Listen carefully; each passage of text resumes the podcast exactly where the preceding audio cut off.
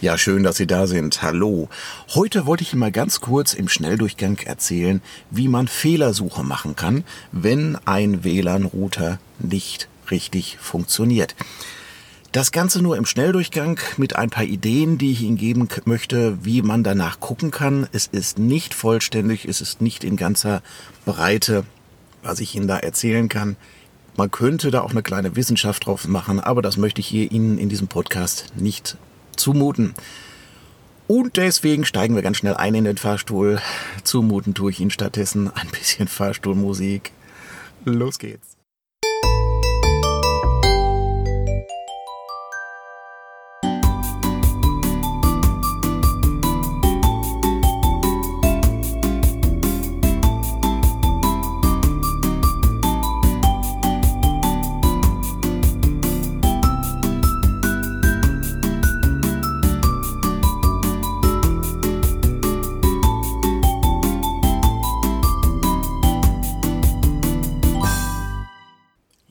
Warum habe ich keinen Empfang mit dem Freifunkrouter?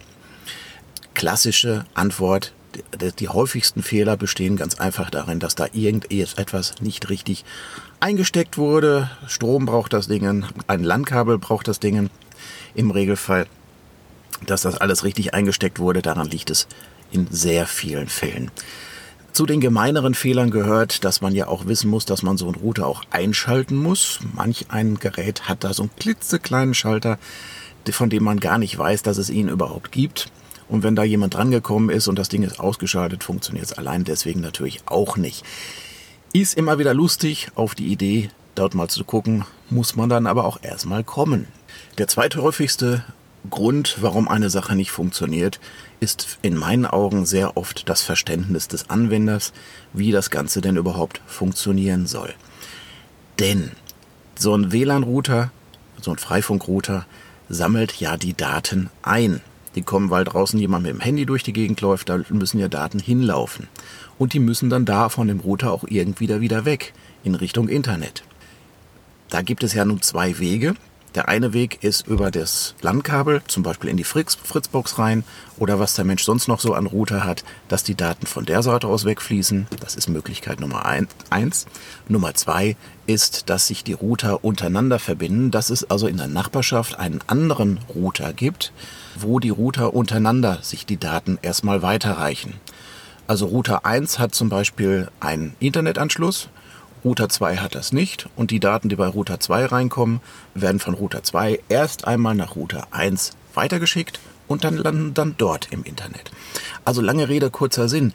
Die Menschen wünschen sich einen Internetanschluss und es reicht nicht einfach nur äh, einen Freifunkrouter in die Ecke zu stellen und dann zu glauben, dass das alles so funktioniert. Wir brauchen auch irgendwo einen Internetanschluss. Das Grundprinzip haben manche Leute nicht so richtig verstanden und dann liegt es daran. Also, wenn zwar, zwar das Funksignal sehen vom Freifunkrouter, aber keine Internetdaten drüber gehen, dann ist in der Regel irgendetwas kaputt, dass die Daten eben nicht weiterfließen können. Wie sieht eine schnelle Fehlersuche aus? Fehlersuche mache ich ganz gerne, weil es am bequemsten ist. Ich habe auf meinem Handy eine kleine App, die heißt Wi-Fi Analyzer die sucht mir so ein bisschen das gesamte WLAN-Netz ab und sagt, auf welchem Kanal wie viele Leute senden und welche WLAN-Router denn sonst noch alle per Funk unterwegs sind. Und das ist schnell gemacht, da eben mal diese App zu starten und drauf zu gucken und mal zu gucken, sehe ich diesen WLAN-Router überhaupt? Sehe ich das Funksignal von dem WLAN-Router? Und bei der Gelegenheit sehe ich dann noch, wer dann auf dieser Frequenz noch alles sendet wenn es sich knubbelt, dass andere Router, die ja nun auch ihr WLAN-Signal verteilen, die nichts mit Freifunk zu tun haben, dass die auch auf dieser Frequenz, auf diesem Kanal, wo unser Router draufsteht, äh, dass die da auch alle drauf senden, dann ist das manchmal einfach ein Riesenberg an Störungen, wo es zwar schon ein bisschen funktioniert, aber nicht richtig. In solchen Fällen hilft es manchmal, wenn es einem denn gelingt, äh, die Leute anzusprechen, die ihren WLAN-Router dort betreiben und zu bitten, einen anderen Kanal auszuwählen. Ist in einigen Fällen tatsächlich eine gute Lösung. Sie mit Ihrem Freifunkrouter können leider nicht den Kanal wechseln. Das ist, wäre eigentlich von der, vom Gedankengang her die bequemste Lösung. Alle knubbeln sich auf, sagen wir mal, Kanal 6. Unser Freifunkrouter möchte auch auf Kanal 6. Wechseln wir einfach den Kanal.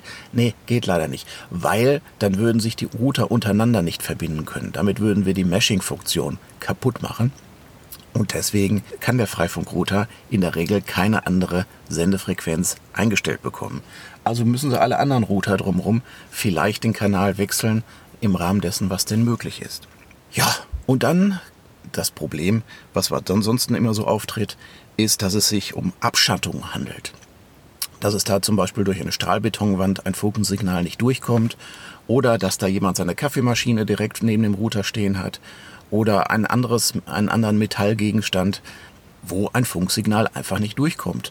Und dass man dann dort an der Stelle mal überlegt, ob man eine andere Position für den Freifunkrouter finden kann, dass man ihn ein bisschen höher aufhängt, woanders hinstellt oder die Kaffeemaschine an einen anderen Ort stellt, solche Überlegungen mal zu gucken, das hilft meistens auch weiter. Bei Funksignalen gibt es auch sowas wie Reflexion. Das heißt, ein Router ballert sein Signal gegen eine Häuserwand und die schickt das Funksignal tatsächlich in eine andere Richtung weiter. Theoretisch könnte man überlegen, dass ein Funksignal immer kreisförmig aus der Antenne rauskommt und in alle Richtungen gleichzeitig strahlt. Tut es zu Anfang auch, aber sehr oft geht es dann sehr ja, unplanbar weiter. Man kann es nicht wirklich absehen, was da passiert. Also Abschätzung und Reflexion gehören zu den Sachen, die garantiert auftreten und die dafür sorgen, dass man es nicht richtig abschätzen kann.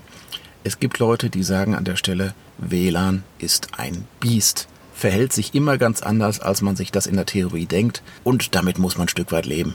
Ist halt so. Und die Lösung für viele Probleme besteht sehr oft darin, einen weiteren Router schlicht und simpel woanders aufzustellen. Eine Hausnummer weiter, den Nachbarn dort mal zu fragen, ob er Lust hat, einen WLAN-Router hinzustellen, wenn die sich untereinander verbinden, die beiden Router, braucht der, der Nachbar dann noch nicht mal einen Internetanschluss. Und so kann man dann die Reichweite vergrößern und Lücken auffüllen, wenn denn Lücken entstehen. Ja, und dann können wir natürlich den technischen Aufwand noch ein bisschen nach oben drehen. Es gibt wesentlich mehr als die kleinen süßen Router, die es überall gibt. Es gibt schöne Sendeanlagen, es gibt Richtfunkstrecken und all solche Sachen. Kann in Einzelfällen tatsächlich mal überlegen, ob man dann da vielleicht die Technologie wechselt. Passiert im realen Leben eher selten, dass man, dass man so einen Lösungsweg geht. Öfter ist es einfach, dass man weitere Router aufstellt. Aber grundsätzlich können Sie im Freifunkverein mal rumfragen, wer denn sich mit anderer Funktechnik auskennt und dann vielleicht ein anderes Routergerät dorthin stellt, was eine etwas andere Sendecharakteristik hat. Zum Beispiel als Richtfunk oder als Außenantenne für die Häuserwand. Ein kleines süßes Kästchen an der Häuserwand, was dann nur die Antenne darstellt und nach draußen hin das äh, Freifunksignal nach draußen bläst. Schöne Sachen gibt es da. Gibt viele gute, aber auch schlechte Ideen. Zu den schlechten Ideen gehört es im Regelfall, an der Sendeleistung des Freifunkrouters etwas ändern zu wollen. Die Leute kommen dann sehr oft auf die Idee, eine dickere Antenne dran zu bauen, wo mehr Sendeleistung rauskommt. Rein technisch gesehen funktioniert es im Regelfall nicht so, dass sie das wirklich das gewünschte Ziel erreichen. Das zum einen, weil der äh, Empfänger auf der anderen Seite, der muss ja auch zurücksenden können. Es reicht ja nicht, wenn Sie da ganz viel Sendeleistung durch den WLAN-Router rauspusten, aber dann den Empfänger nicht hören. Also im Regelfall keine gute Idee. Außerdem gibt es gesetzliche Vorgaben, an die wir uns selbstverständlich halten. Jeder Router darf nur eine gewisse Menge an Sendeleistung zum Besten geben und daran halten wir uns selbstverständlich, unter anderem auch aus vernünftigen Gründen, die gesetzlichen Vorgaben, die wir haben in Deutschland, sind gar nicht so unvernünftig. Weil sie sind so aufgebaut, dass sie im Regelfall auch wirklich funktionieren für alle Beteiligten, auch für andere Leute, die ja nun auch ein Recht daran haben, ihren WLAN-Router betreiben zu können. Und es macht keinen Sinn, wenn da einer kommt und die anderen einfach wegpustet. Also einer darf senden und alle anderen gehen kaputt ist ein unsoziales Verhalten und deswegen gibt es da gesetzliche Vorgaben, an denen wir uns selbstverständlich auch vollständig orientieren. Falls Sie denn auf die, wirklich auf die Idee kommen, an der Antenne etwas rumfummeln zu können, im Verein gibt es auch Amateurfunker.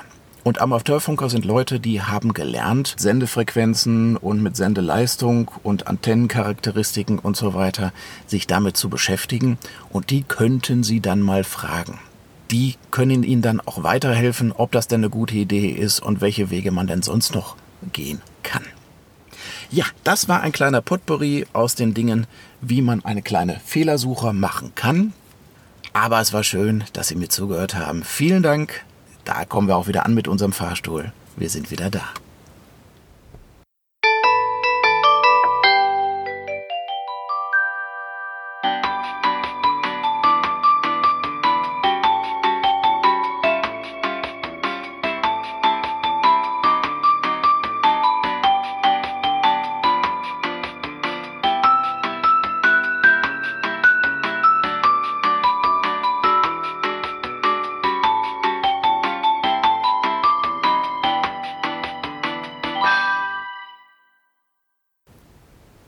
Ja, ich habe den Eindruck, dass dieser Podcast hier mal wieder nicht zu den allerbesten gehört, die ich jemals produziert habe. Es gibt die Freifunkforen. Da können Sie auch mal fragen. Dort finden Sie viele, viele Leute, die viel mehr Ahnung haben als ich. Und da würde ich mal als nächstes gucken, was andere schon geschrieben haben und vielleicht auch selber die Frage stellen, die Sie gerade haben.